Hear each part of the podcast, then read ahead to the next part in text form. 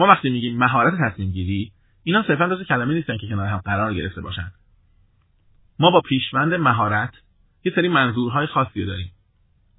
وقتی میگیم مهارت اول از همه یعنی اینکه باید تأثیر بیرونی و نشانه بیرونی داشته باشه. کسی که یک مهارت رو داره در بیرون در رفتارش در برخوردش بشه دید اثراتش رو. چیزی از جنس صرفا دانستن نیست. چنانکه من ممکنه بدونم پایتخت فلان کشور کجاست و بدونم واحد پول فلان کشور چیه. اما در بیرون اثری ازش دیده نشه. همون رفتارهای گذشته همون برخوردهای گذشته همون حرکتهای قبلی. وقتی میگین مهارت تصمیم گیری یعنی آدمی که این مهارت رو داره وقتی نگاه می‌کنی رفتارهاشو و برخوردش و تصمیمها و انتخاباشو به وضوح می‌فهمی که این یک مهارتی داره بیشتر از بقیه. و نکته بعدی این که مثل هر مهارت دیگری فرد بر روی اون سایه میندازه. ما وقتی میگیم مهارت نواختن ساز مهمه که چه کسی داره ساز رو می‌زنه. وقتی برمیگردیم مهارت شطرنج بازی کردن مهمه که کی داره شطرنج بازی می‌کنه. فرد ماهر بر روی مهارتش سایه میندازه.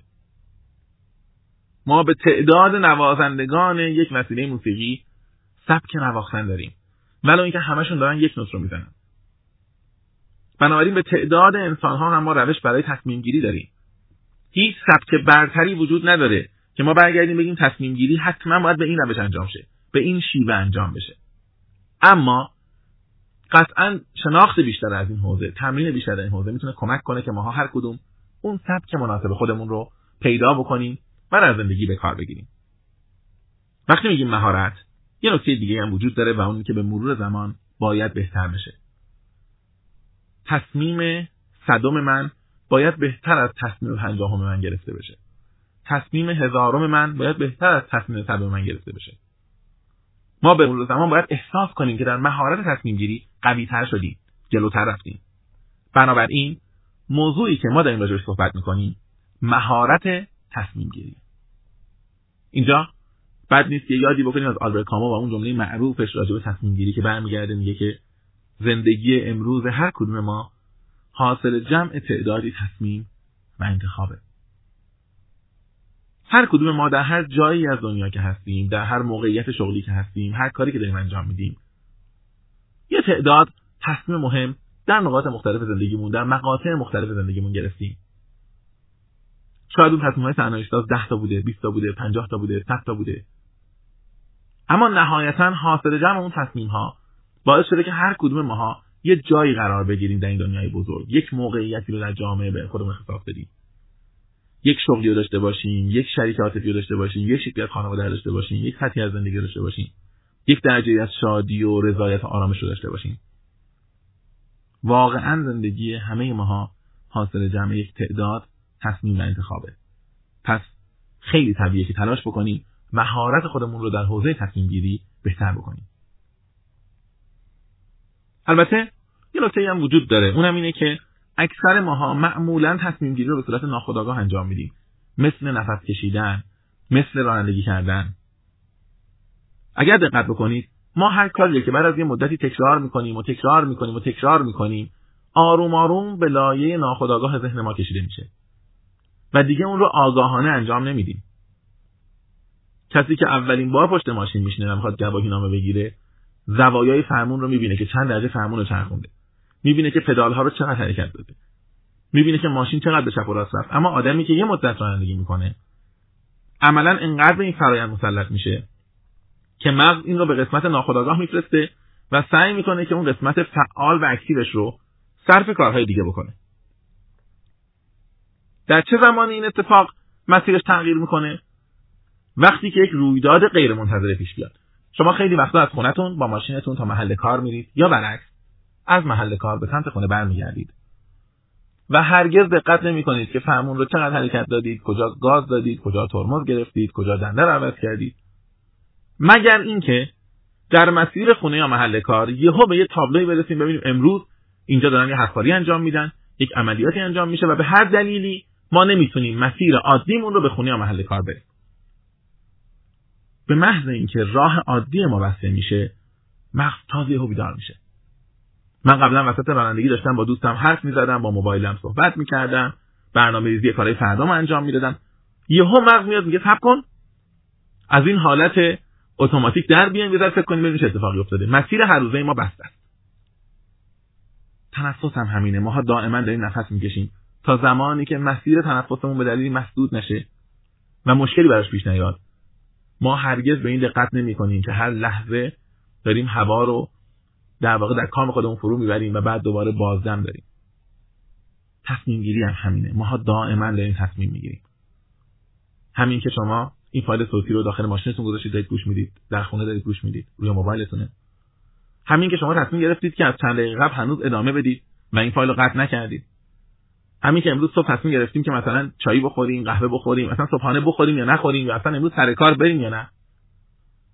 ماها دائما این تصمیم می‌گیریم اما انقدر بی توجهیم این تصمیم ها که اینا انگار در یک مسیر فرعی در گوشه ذهن ما برای خودشون میان. گزینه های مختلف مطرح میشه انتخاب ها انجام میشه و میرن ما اصلا دقت نداریم. مثل مدیر یک سازمان بزرگی که هزار تا کار داره در زی مجموعهاش انجام میشه اصلا خیلی وقتا نمی‌بینه. تا بحرانی در سازمانش وجود داره اصلا نگاه نمی‌کنه. ببینه آیا جریان نقدینگی درسته؟ آیا سندهای مالی درسته؟ آیا فعالیت فروش درسته؟ تصمیم گیری در اکثر ماها ناخودآگاه انجام میشه. سال هاست که راجع به اینها بحث شده. اما شاید یکی از بحث های خیلی زیبا در این حوزه رو دنیل کانمن داشته باشه کسی که نوبل گرفته در حوزه رفتار انسان ها به خاطر مطالعاتش. از کردن این موضوع قدیمی تر از کانمنه ولی به هر حال نامگذاری اون نحوه بیان اون شکلی که استفاده می‌کنه در کتاب Thinking Fast and Slow راجعش صحبت می‌کنه. شکل جالبی باشه در ذهن ما بهتر بمونه. شکلی که اصطلاحا بهش میگن مدل فرایند دوگانه تصمیم گیری. یا dual process model بیاید با همین قرار بذاریم. یه جور تصمیم ها رو بهش میگیم تصمیم های سیستم یک. یه جور تصمیم ها رو بهش میگیم تصمیم های سیستم دو. من براتون مثال می‌زنم. شما الان می‌دید بستنی می‌خواید انتخاب بکنید و اونجا مثلا می‌بینید در اون بستنی فروشی ده مدل اسکوپ های مختلف بستنی و شما برمی دارید چند تا از اونها انتخاب می‌کنید و خریداری می‌کنید. حالا من به شما می‌رسم میگم ببینم برای چی رسی مثلا طعم طالبی رو برداشتی؟ برای چی طعم توش برداشتی؟ شما نگاه می‌کنید مثلا خندتون میگه خب برداشتم دوستش داشتم دیگه. میگه خب چه محاسباتی کردی؟ تو اومدی مثلا حساب کردی که این چقدر لذت میده اون چقدر لذت میده و حاصل جمع اینا نهایتا چقدر خوشحاله؟ نه آقا کاری نداری که. من نگاه کردم اینو دوست داشتم اونو دوست داشتم اون یکی دوست داشتم رو برداشتم. تمام. اصلا عصبی میشید اگر بخوام که شما برای من بیشتر توضیح بدید. حالا فرض کنید که میرید خود رو می‌خرید ماشین می‌خرید برای خودتون. پول رو جمع کردیم وام گرفتیم و پول خودمون بوده. 20 میلیون 30 میلیون 50 میلیون به هر حال ماشین خریدیم. من به شما برمیگردم میگم که چرا رفتی این ماشین خریدی؟ بلافاصله توضیح می‌دید. خب ببین آخه پول من بین 30 تومن بود تا 35 تومن.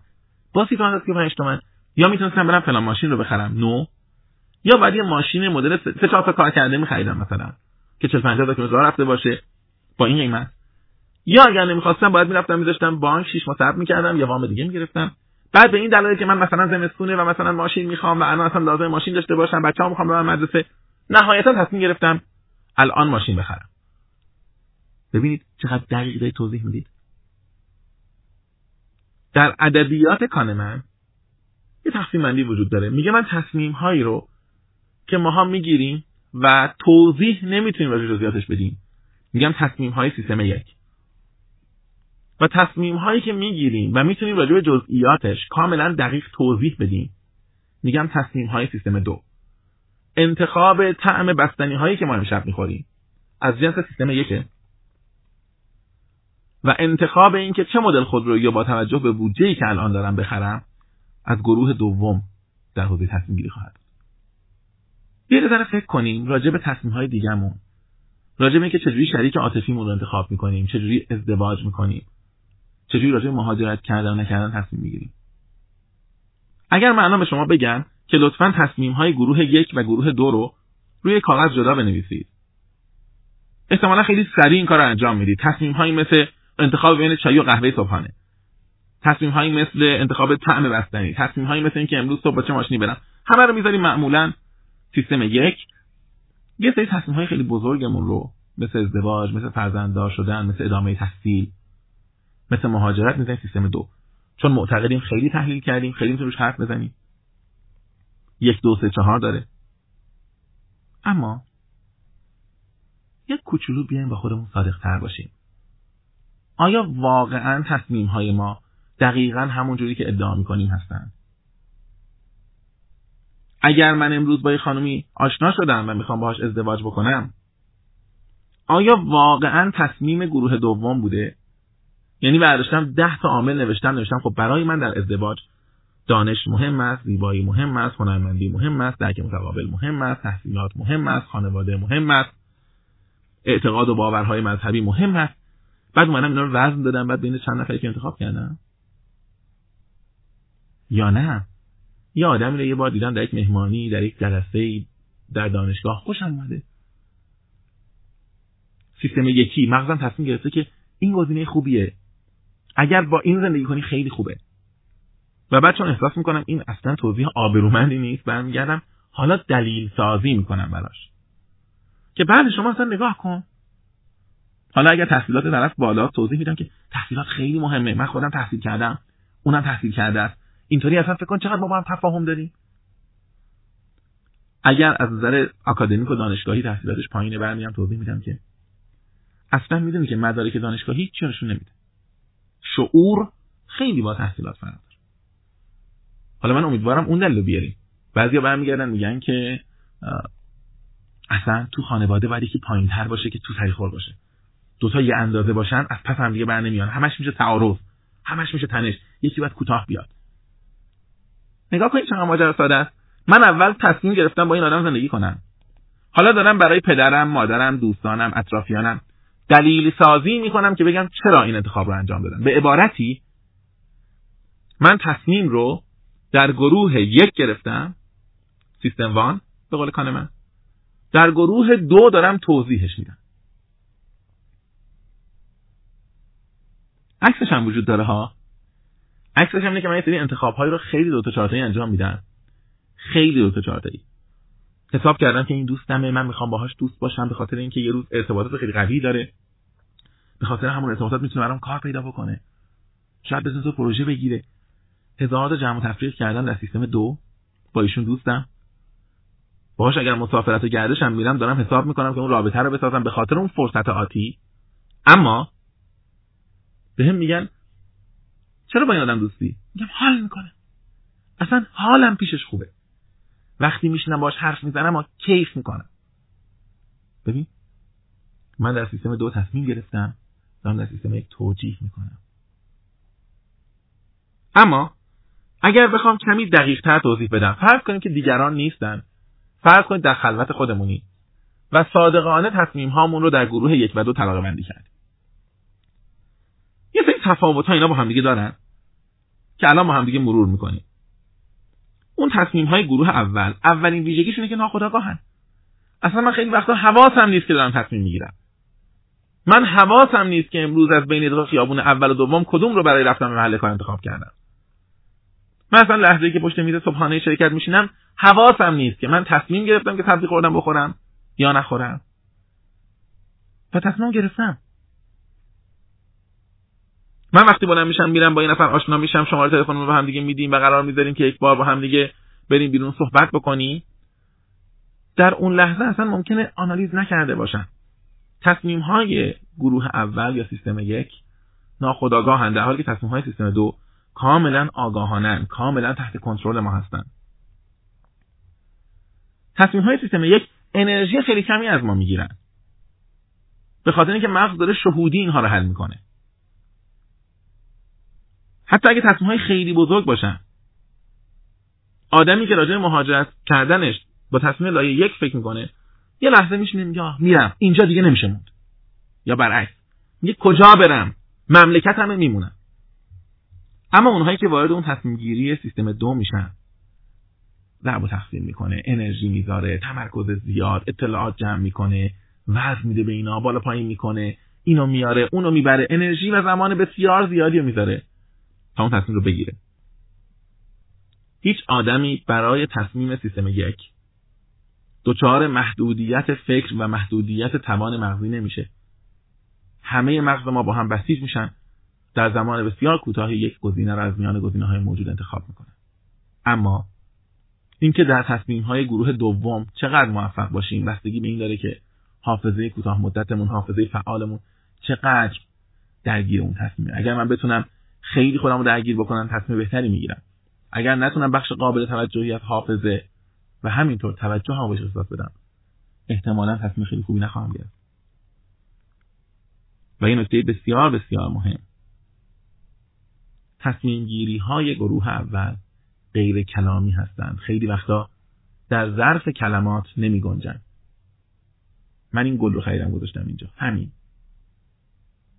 اما تصمیم های لای دوم گروه دوم در واقع چون بر اساس استدلال منطقی است. قطعا در ظرف کلمات می گنجد قابل توضیح قابل توصیفه.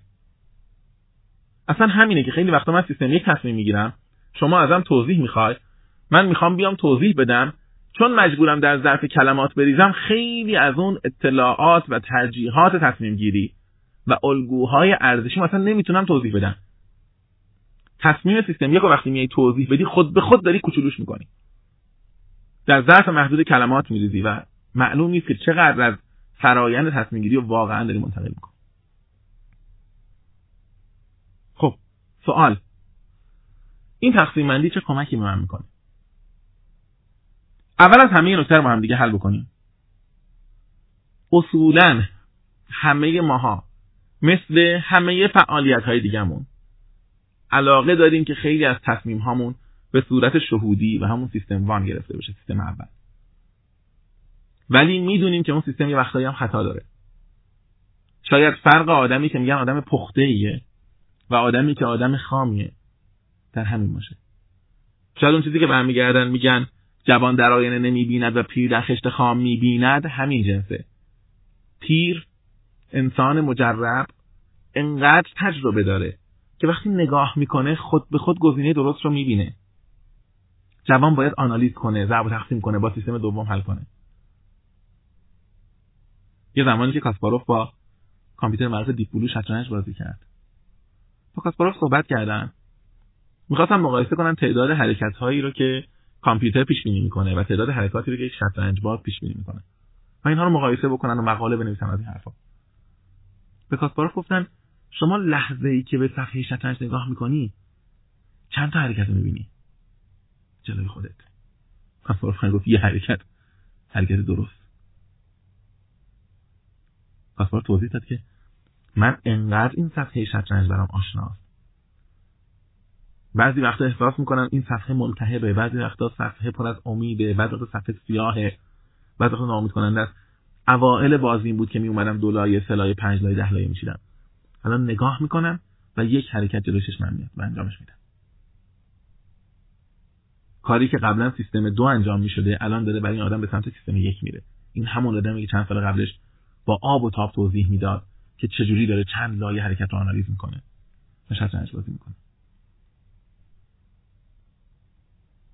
چه می‌توانیم بکنیم با این دو نوع تصمیم گیری؟ رویایی است اگر ماها بتونیم برای بهبود مهارتمون در تصمیم گیری. این تصمیم های سیستم وان سیستم یک اون تصمیم های کلی شهودی رو از اون انبار خودشون از اون ناحیه تاریک ناخداگاه بیرون بیاریم. آروم آروم یه مقدار دستمال به سرشون بکشیم تمیزشون کنیم نگاهشون کنیم تحلیلشون کنیم. از تصمیم های خوبمون یاد بگیریم. از تصمیم های بدمون عبرت بگیریم. و بعد دوباره تجاشون بذاریم. کسی که می‌خواد مهارت تصمیم گیری یاد بگیره مثل کسی که می‌خواد مهارت رانندگی یاد بگیره یه مدت باید زیاد حواسش به فرمون و گاز و ترمز دنده باشه. قرار نیست تا ابد این کار انجام بده اما با نگاه کردن و توجه بیشتر مهارتش رو بهتر می‌کنه. و وقتی مغز دید مسلطه خودش آروم آروم این تصمیم ها رو برمیداره در جای خودش قرار میده. پس اگر ما می‌بینیم در درس های تصمیم گیری چه در متمم چه در جاهای دیگه اینقدر میان راجع به جزئیات حرف می‌زنن راجع به خطاهای شناختی حرف می‌زنن راجع به گزینه های مختلف حرف می‌زنن راجع به ارزیابی گزینه ها حرف می‌زنن راجع به تعداد گزینه ها حرف می‌زنن. راجع به اینکه اگر تعداد گزینه ها خیلی کم باشه تصمیم گیری نادرست می‌تونه باشه. و اگر خیلی زیاد باشه تردید تصمیم گیری زیاد میشه. اگر راجع به مفهوم مشورت حرف می‌زنن و همه اینها قرار نیست که ما در تک تک های زندگیمون تمام وقت و انرژی و تمرکزمون رو بذاریم و بیایم از روی فرمول های عجیب و غریب فرایند تصمیم گیریمون رو ارزیابی کنیم. نه. ما داریم تمرین می‌کنیم. داریم سعی می‌کنیم اون کاری که همیشه از روی عادت انجام دادیم. و خیلی وقتا از روی عادت از دستش فرار کردیم و از زیرش فرار کردیم. آگاهانش کنیم. بررسیش کنیم. یادش بگیریم. و بعد آروم آروم این رو به همون قسمت ناخداگاه ذهن و زندگیمون برگردونیم. طبیعیه که برای این کار باید چند تا نکته دقت داشته باشیم یکی این که حواسمون به تصمیم خوب و تصمیم بد باشه. تصمیم خوب الزاما تصمیمی نیست که به نتیجه خوب رسیده باشه. تصمیم بد هم تصمیمی نیست که به نتیجه بد رسیده باشه. من برداشتم کلی محاسبات نمی‌دونم تکنیکال کردم فاندامنتال کردم ضرب و تقسیم کردم. احساس کردم که دلار داره گرون میشه. همه ضرب و تقسیم ها غلط بوده ها. حالا به حال گفتم گرون میشه. رفتم دلار خریدم. چهار روز بعد به دلیل یک خبر سیاسی دلار رفته بالا. خبری که من نمی‌دونستم نه در معادلاتم بوده. بعد میگم بیا نگاه کن. عجب قشنگ تصمیم گرفتم. نه عزیز من تو تصمیمت غلط بوده. به نتیجه درست منتهی شده. چرا؟ به خاطر اتفاقای بیرونی. تو اگر دفعه بعد با همین الگوریتم تصمیم بگیری ورشکست میشی. برعکسش هم درسته. من تصمیم می‌گیرم نیروی انسانیمو درست میچینم توی شرکت. استخدام می‌کنم فرایند درست همه چی خوب. به یک دلیلی یکی از این آدما متعهد به اخلاق در نمیاد. به منافع شرکت خیانت می‌کنه از اطلاعات شرکت سوء استفاده می‌کنه بعد من برمیگردم نگاه می‌کنم میگم ببین چقدر انتخابم غلط بود. دیدی؟ نظرم تو تصمیم گیری در مورد انتخاب درست بوده. تو فرایندهای داخلی سازمان تو بد چیدی. آدم سالم هم تو سازمان تو بیاد دزد میشه. تو نه فراینده رو درست می‌کنی نه هیچی. این تصمیم گیری درست راجع به انتخاب نیروی انسانی هم داری زیر سوال می‌بری. ماها اگر حواسمون نباشه که تصمیم درست و تصمیم خوب با نتیجه خوب فرق داره چون این وسطش یه عالم عامل دیگه است. اون وقت ممکنه به جای اینکه از تصمیم های قبلمون یاد بگیریم و مهارت تصمیم رو بهتر بکنیم هر وقت میشینیم آنالیز می‌کنیم تحلیل می‌کنیم این مهارتمون ضعیفتر بشه. یادمون باشه که تجربیات دیگران چه در زندگی شخصیشون چه تجربه های مدیریتی چون به هر حال ما در متمم طبقه مدیریتی داریم. منبع بسیار خوبی برای یادگیری مهارت تصمیم گیری و بهبود مهارت تصمیم گیریه اما نکنه ماها بشیم مثل همونایی که جدول کلمات متقاطع می‌خوان حل بکنن. یه نگاه می‌کنه یه زور می‌زنه نشد سری میره راه حل جدول نگاه می‌کنه کلید جدول پیدا می‌کنه. یعنی ها عالی راست میگن این بود. وقتی داریم داستان زندگی آدم رو می‌خونیم زندگی نامه یک آدم موفق رو می‌خونیم. وقتی داریم داستان کسب و کاری رو مرور می‌کنیم یه لحظه جاهایی که به بحران می‌رسه به یک مقطع کلیدی می‌رسه سکوت کنیم متوقف شیم. خودمون رو جای آدم بذاریم بگیم من بودم چی کار می‌کردم. انتخاب ها رو ببینیم گزینه ها رو ببینیم انتخاب نهایی رو ببینیم و بعد بقیه داستان رو بخونیم. اون وقت می‌تونیم تصمیم گیری خودمون رو با تصمیم گیری آدم مقایسه بکنیم. اون وقت می‌تونیم از تصمیم گیری آدم درس بگیریم و مهارت خودمون رو بهتر بکنیم. پشت هم خوندن داستان ها و کتاب ها مرور سریع این کیس ها اینها خیانتی که ما به خودمون می‌کنیم. هر داستانیه که در حوزه مدیریت در زندگی شخصی همینطوری رو تحمیل کنیم و می‌بینیم یک فرصت که از دست دادیم. مثل معمایی که حوصله نکردیم روش فکر کنیم و یه راست رفتیم سراغ جواب آخرش. ماها خیلی در مهارت تصمیم گیری ضعف داریم هممون. ولی یادمون باشه وقتی در این مهارت بهتر میشیم بازم همه چی حل نمیشه. تازه وارد سطح بالاتری از تصمیم گیری میشیم. اخلاق در تصمیم گیری.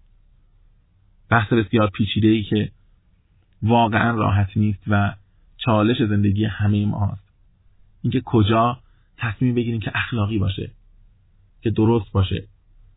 که من نه فقط در پیشگاه جامعه و مردم وقتی که خودم با خودم خلوت می‌کنم حالم خوب باشه از اون تصمیم.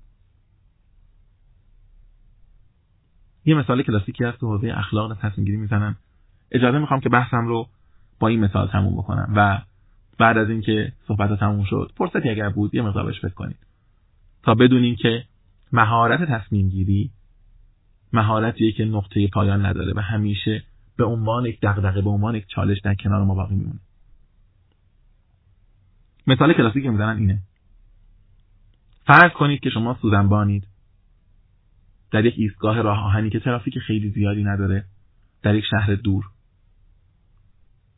فرض کنید که اونجا یک ریل اصلی وجود داره که قطارها ازش عبور می‌کنن و میرن و یک ریل فرعی وجود داره متروکه برای شرایط خاص که اگر قطاری فرار کرده به راه ها هدایتش کنن از طریق سوزن و بیاد بره در اون خط متروکه فرعی.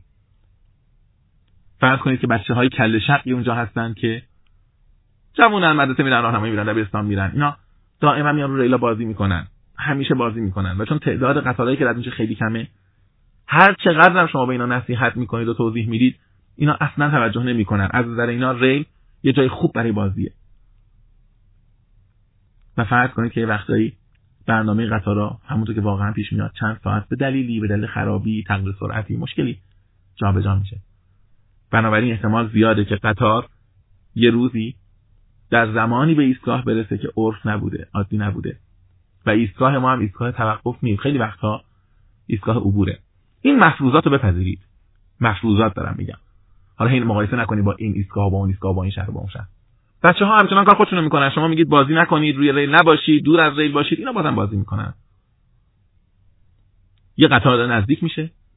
داره نزدیک ایستگاه شما میشه. با سرعت هم داره میاد. عبوریه. پس یه ذره سرعتش کم می‌کنه و رد میشه.